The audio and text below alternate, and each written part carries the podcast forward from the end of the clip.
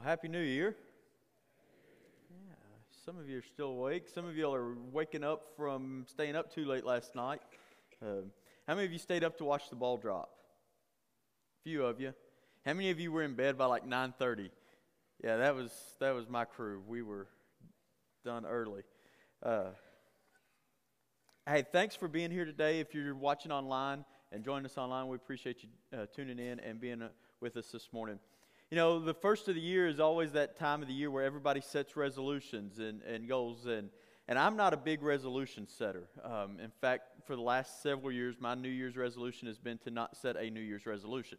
And part of that reason is because resolutions tend to be focused on, I'm changing something negative about me, which is a good thing. Like, if you got something that's negative in your life, you know, I'm going to stop smoking, or I'm going to stop drinking, or I'm going to lose weight, or whatever. Those are all good things to strive toward, but they're always more negative focused. And so I've been more on I'm going to set goals, because goals are something that I can work toward. And here's also the reality about resolutions. Like, everybody makes a resolution, we're going to work out more and be healthier, and by February 15th, the gyms are empty.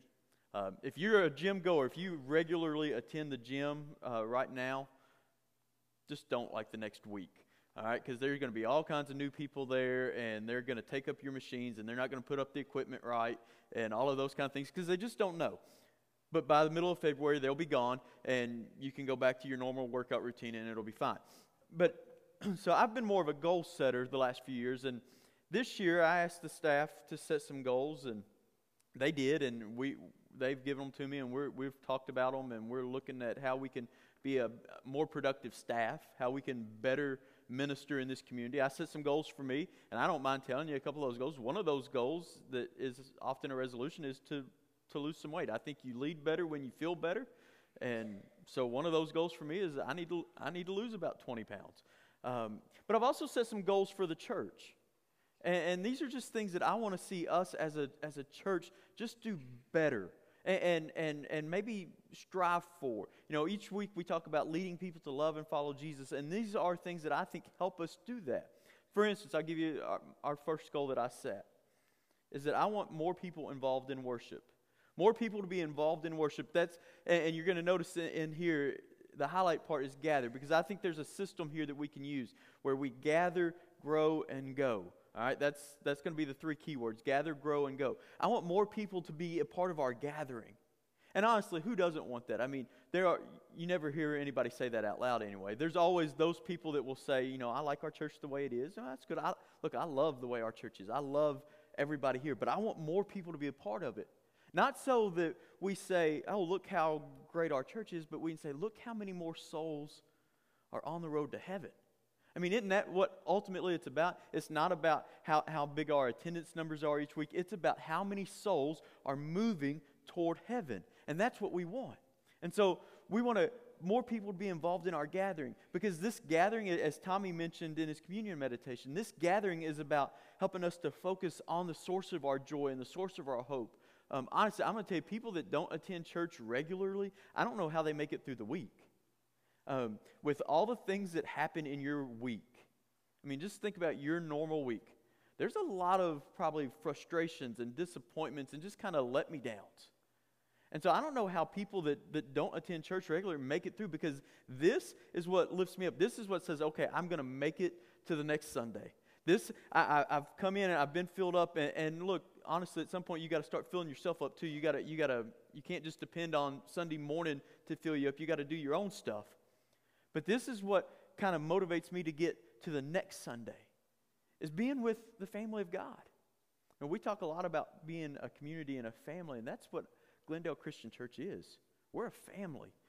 That's been evident in the last couple of days for a lot of people, where their church family has just kind of come around and surrounded them. Junior Brown, many of you know Junior Brown. Junior's been a longtime member. I was talking with him Monday, I think. And it might not have been Monday. I've slept since then. But we were trying to figure out who the oldest person in the church was, and we discovered it wasn't him. It's Mr. Tapp. But Junior's not far behind him. But Junior has had some health issues here recently. He had a stroke, and he's at home now recovering. And our church family has rallied around him, and he's living by himself. He's working toward independence. But our church family is going to take him a couple of meals, a couple of weeks for every day or every week for a couple of weeks. That's what church family does. That's what family does. We surround ourselves when we have members that lose loved ones. Our family surrounds them and lifts them up and comforts them and all those kind of things. And we want more people to be a part of that, to be a part of our gathering, because our gathering is what gives us joy and hope. I want more people to be involved in Bible studies.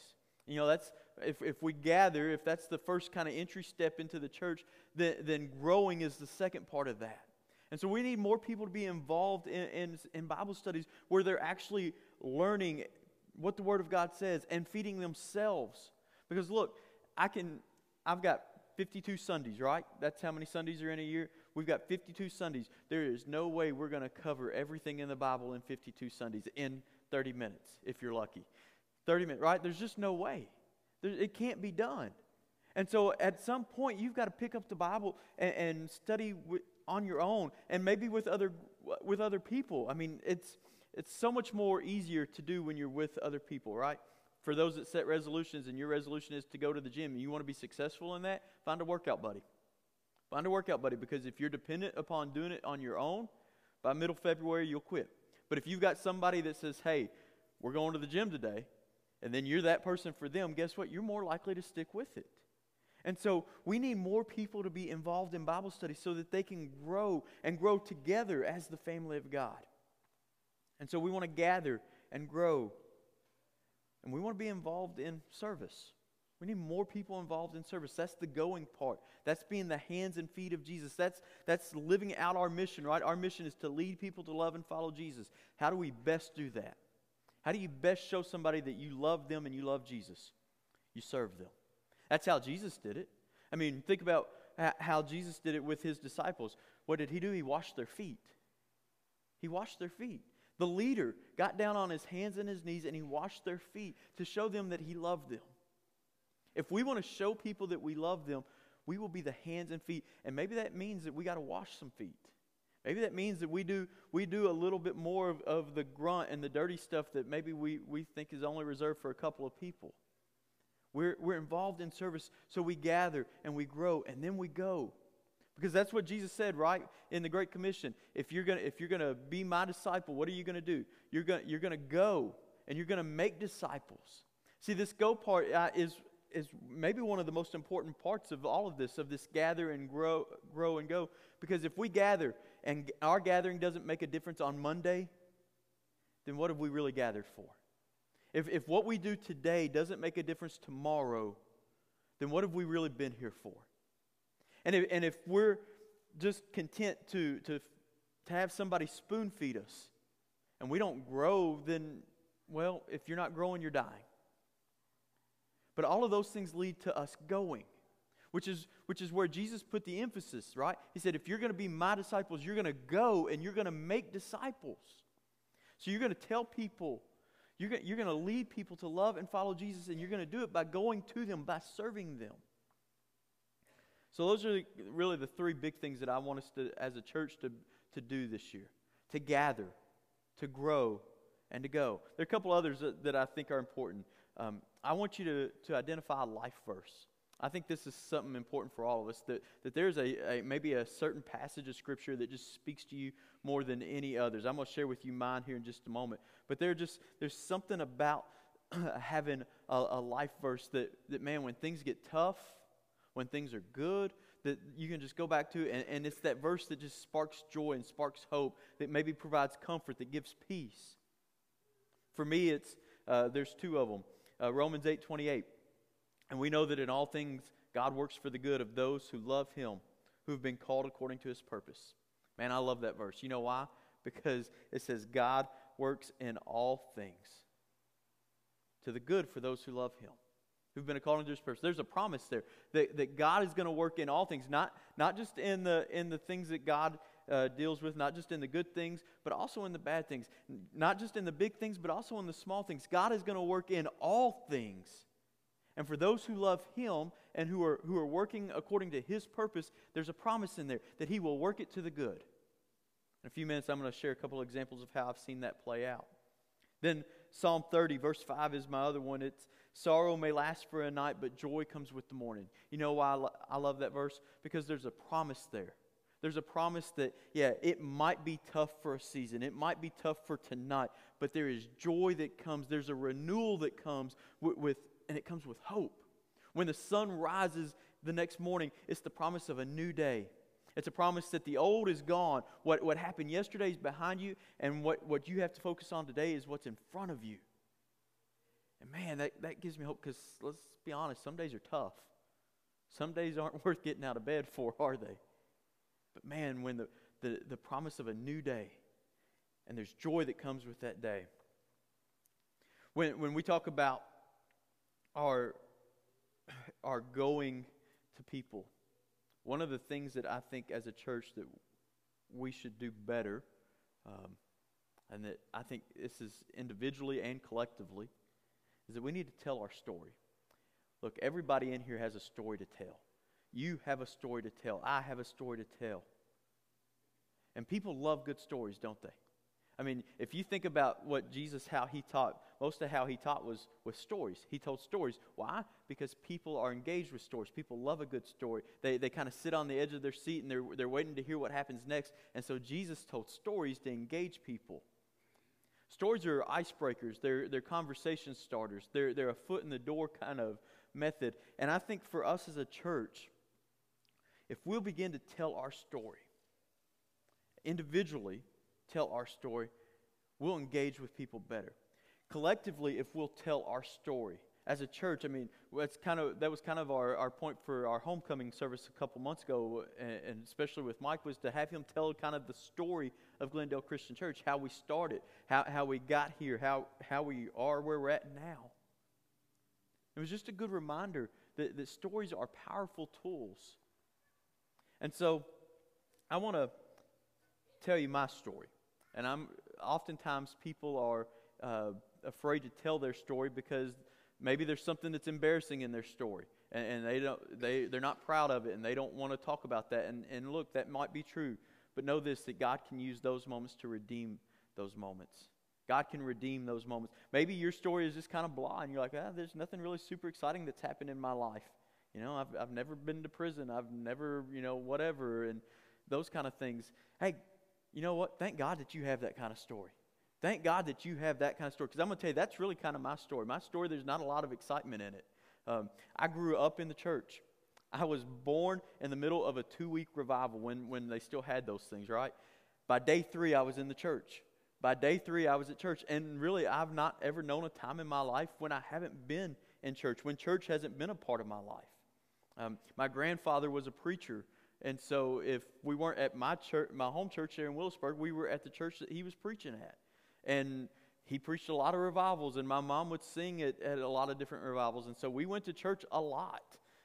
It seemed like we were always going to some revival service somewhere. And so we were in church a lot. And there was a certain point in time, though, when I got bored with church. It just didn't seem to spark a lot of joy. And look, I know that's not unusual or uncommon for many of you either. Especially those of you who have kids, your kids, you're getting ready on a Sunday morning, and you're like, hey, it's time to get up for church. And they're like, oh, do we got to go to church? It's so boring. And what's your response? You go, I know, honey. Now put your shoes on. Let's go. Right? That's what we do, because we just know this is what you're going to do. And so that was me at a certain point. And so I just kind of checked out. You know, I still went to church. I was there every Sunday, and I was there mainly and didn't really complain about it because I had a healthy fear of my mother. Still do. And she was going to make sure that I was there. But I was a pew filler. I sat in a pew. I didn't engage with anything. I was there. And then somewhere starting in my high school years, that was more around my middle school years, my high school years, some adults noticed that I had lost interest, that I had kind of checked out. And they began to invest in me. In fact, there was a summer of camp, and look, I'm just going to tell you, if you're not involved with camp, if your kids aren't involved with camp, they need to be. Camp has the power to change lives forever. It has changed mine. There was a week of camp that was coming up in the summer. It was a high school week of camp, and I had decided I was done going to camp. I'd been going to camp since I was 5 years old. I was done going to camp. I was too old for it. It didn't appeal to me. More in my mind, I was too cool for camp. And I'll just be honest, I don't know that I've ever been too cool for anything. But in my mind, I was too cool for camp, and I wasn't going. And our preacher's wife caught me outside on a Sunday night in front of my mother as the high school week was about to start. And she said, "Hey, Adam, aren't you going to camp this week?" And I said, "Nah, I don't think so." And I tried to end the conversation right then and get away, because I knew my mother was standing pretty close, and she didn't realize that high school week started that day. And so my preacher's wife continued with the conversation, and she finally said, "Well, I think this would be a really good week for you, and I think you could probably use it." And my mom heard that, and guess what we did? We went home, we packed my clothes, and I went to camp. And that camp turned out to be a very pivotal moment in my life. There I met a couple of mentors, men who would become mentors for me. Doug Martin, that some of you might know, he's a preacher at Spencer Christian right now and works with Kentucky Christian University. Mike Napier, many of you all met a couple of years ago when we were working on the Indispensable Church project. Those men started pouring into my life, and they sought me out. And they made sure that this kid who didn't really want to be at camp, didn't want to be involved with camp, that he was going to have fun. And not only that was he going to have fun, he was going to know that there were people that he'd never met who cared about him. And because they cared about him, they weren't going to let him just be off on the fringe. You were going to be involved. And so Doug and Mike really spoke into my life, and honestly, they changed my life. It was Doug Martin who gave me my first opportunity at ministry.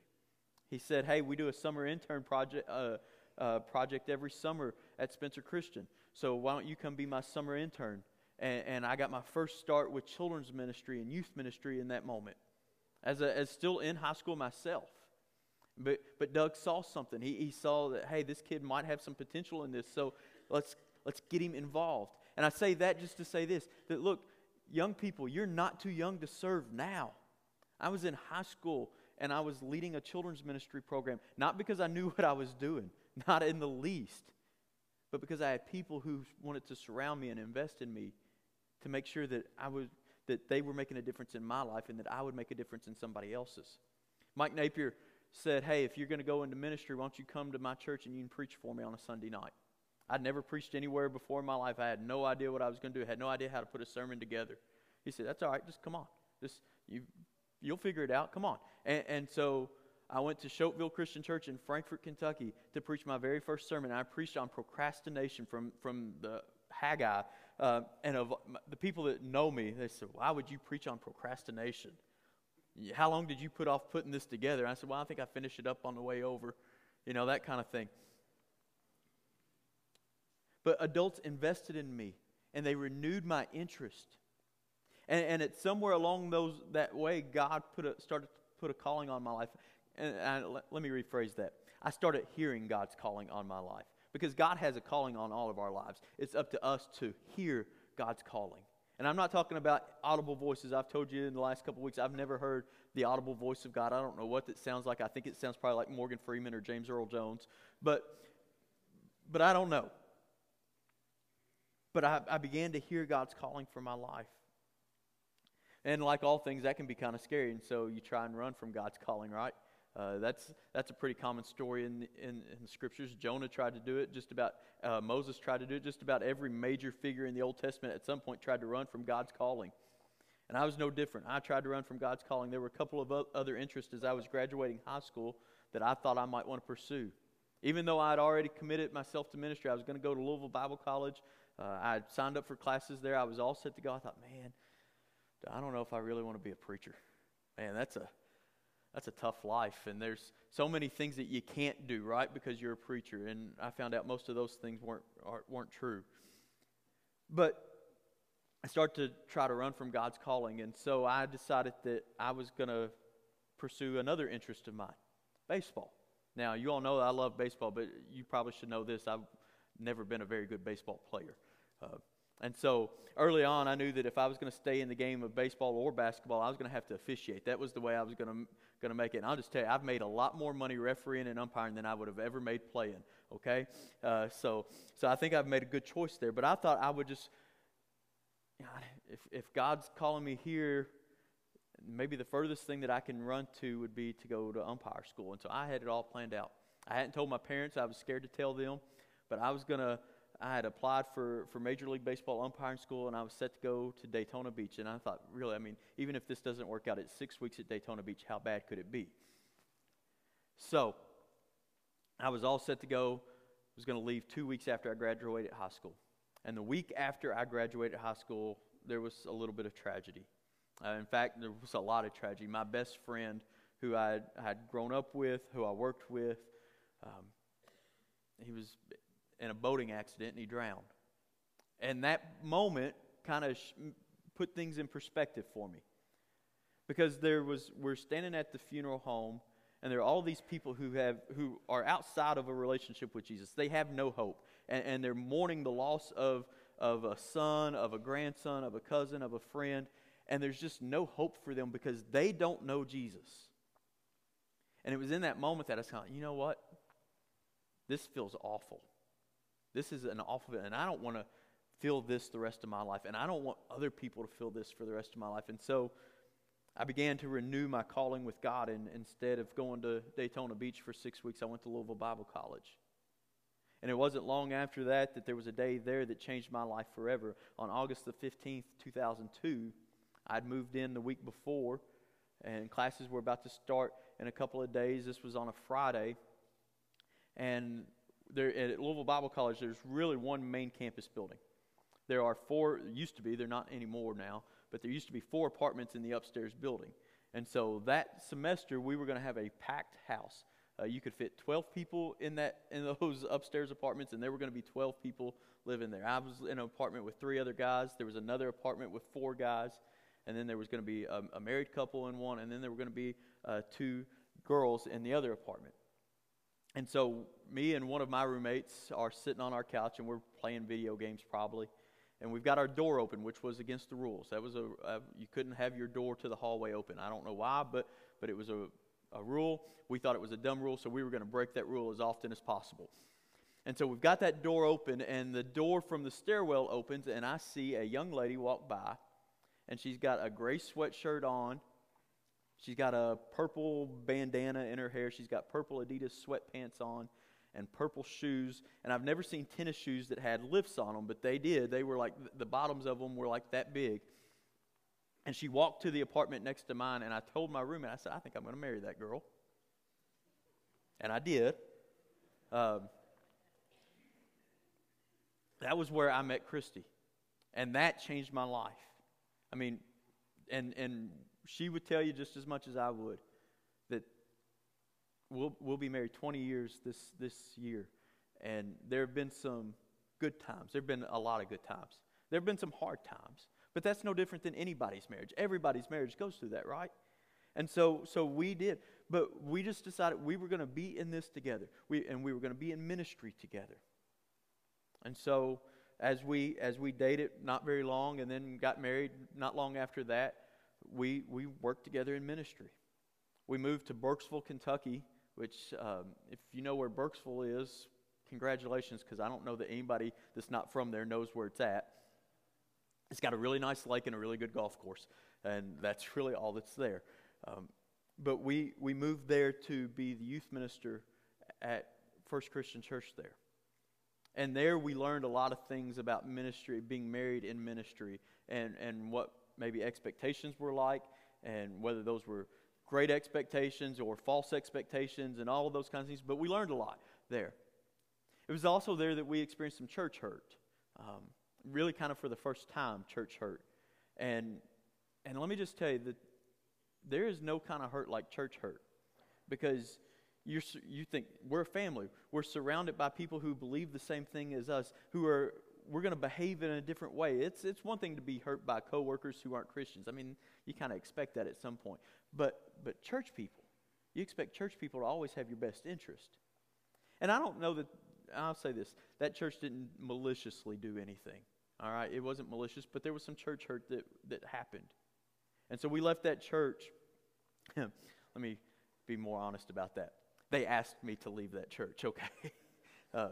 Which is a humbling experience, okay? There were a lot of expectations. Let me just be clear about this. I didn't do anything morally wrong. There was no moral failure on my part or anything like that. I didn't steal anything. I didn't do anything like that. They just said, you know, we need to part ways. And so we did. And so we moved to Glasgow. And at that point, we said, you know what, we're done with ministry. This hurts. This stinks. I don't want anything to do with this any longer. But there was a church that we had moved in across the street from. That's where our house was in a subdivision, and right across the street from our subdivision was a church. We knew some people that went to that church, and you know, we weren't giving up on God. We were just giving up on ministry. And so we decided that we'd start attending that church. I got a job working at the hospital. Christy was already working there, and it was great. The hospital job was probably my most fun job I've ever had. Sometime in another setting, I'll tell you some stories about working at the hospital. I worked as a security guard, big bad me, working as a security guard, okay? But it was one of probably the most fun job I ever had. And somewhere along the way, we started getting more involved in just church life there. We started just volunteering. I started teaching the high school Sunday school class, and Christy was with me doing that. And God began to kind of start healing some hurt that had taken place. And we were surrounded by people who knew that we had some church hurt, and they were eager to help us walk through that. And not help us, but to walk through it with us.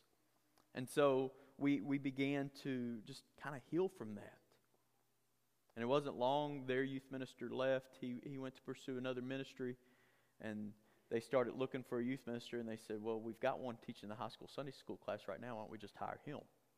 And I said, no, thank you. I said, I'll volunteer, but I've done that before. I'll volunteer. I'm good just to do that.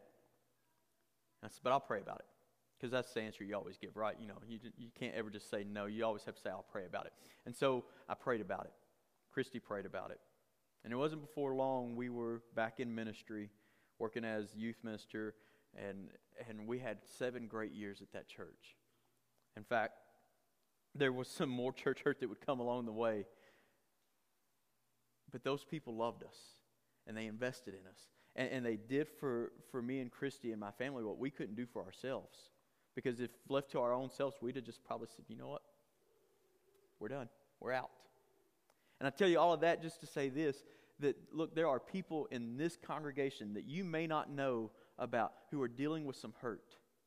And what they really need is not for you to give them a book and tell them things will be better, okay? Not for them to say, well, you know, God won't give you anything bigger than you can handle, because that's not true.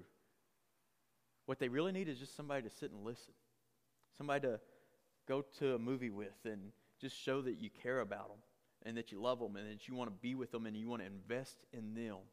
And you want to not just help them with their hurt, but you want to walk with them in their hurt. And when you walk with somebody in their hurt, you begin to I think that's what Paul meant when he said, carry one another's burdens. He said, you're carrying, you're making the load lighter for them. And yeah, maybe your load gets a little heavier for a season. But somewhere along the way, somebody will come and do that same thing for you. They'll come and lighten your load a little bit. And so we were able to heal from some church hurt and be back involved in ministry. And then we had a minister there, the senior minister at Glasgow is still a great friend of mine. And he said, Adam, you know, there's been some things happen in this church, and you probably need to pursue a preaching ministry somewhere. And I told us, you know, I've been thinking about that for a while. And so he encouraged me to start doing that. And it just so happened that around that time that we were having that conversation, Glendale Christian was having a conversation about, hey, we need to hire a new senior minister because Brother Jeff had left. And so I was looking at the open ministries page on one of the college websites, and I said, hey, I know that church. I know some people there. I know Mike Bell. And so I sent a resume.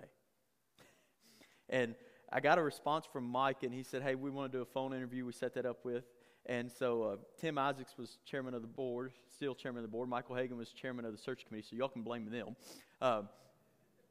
But we did a phone interview. And when it was over, Christy said, well, how'd that go? And I said, well, they won't call back. That might have been the worst interview I've ever had in my life. It was all ask a question, give an answer. Ask a question, give an answer.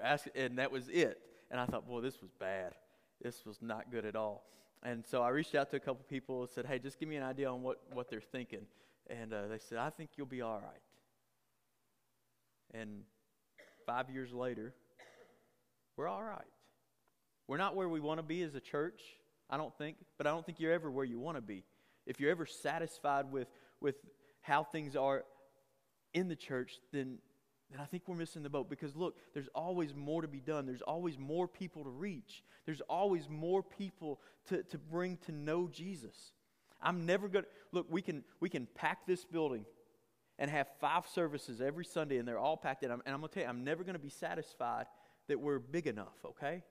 Now, look, I'm not saying that I want us to be a mega church. If that's what God has in mind for us, great, that's what God has in mind for us. All I'm saying is that I want everybody that's within our sphere of influence to know the love of Jesus. That's what I want. That's what I want for us as a church. That's what I hope that you want. Look, my story is just that. It's my story. But I want it always to point to Jesus. Have there been heartaches and trials and problems along the way? You bet. Every story has. Your story has that, I'm sure. But I want my story to be, when I tell my story, that Jesus never failed. I screwed up thousands of times along the way. But in my story, Jesus never failed. My story is the story of grace and mercy and redemption. Because I'm not perfect. Neither are you. My story may not have these exciting runs of all kinds of things in it. But that's okay. It's still a story of grace and mercy and redemption. And so is yours. Your story, above everything else, is a story of grace and mercy and redemption. There was a song a couple years ago that was put out by a group named Big Daddy Weave. We hosted Big Daddy Weave at Central Hardin a couple of years ago. And they have this story called, This Is To Tell You My Story. And that's how I want to end our message time this morning. I just want you to watch the video, to hear the song, because this story, he says, if I were to tell you, is a story of grace, the story of Jesus.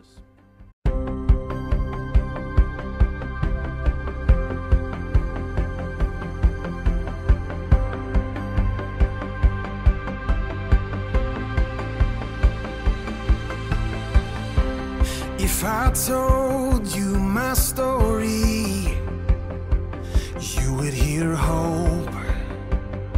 They wouldn't let go. And if I told you my story, you would hear love that never gave up. And if I told you my story, you would hear life. It was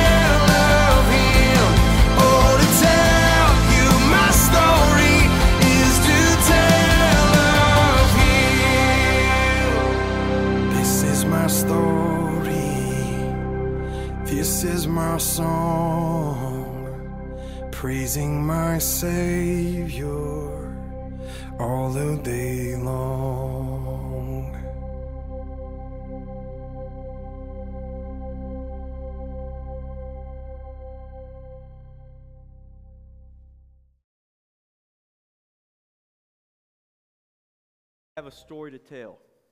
2023 should be the year that you tell your story.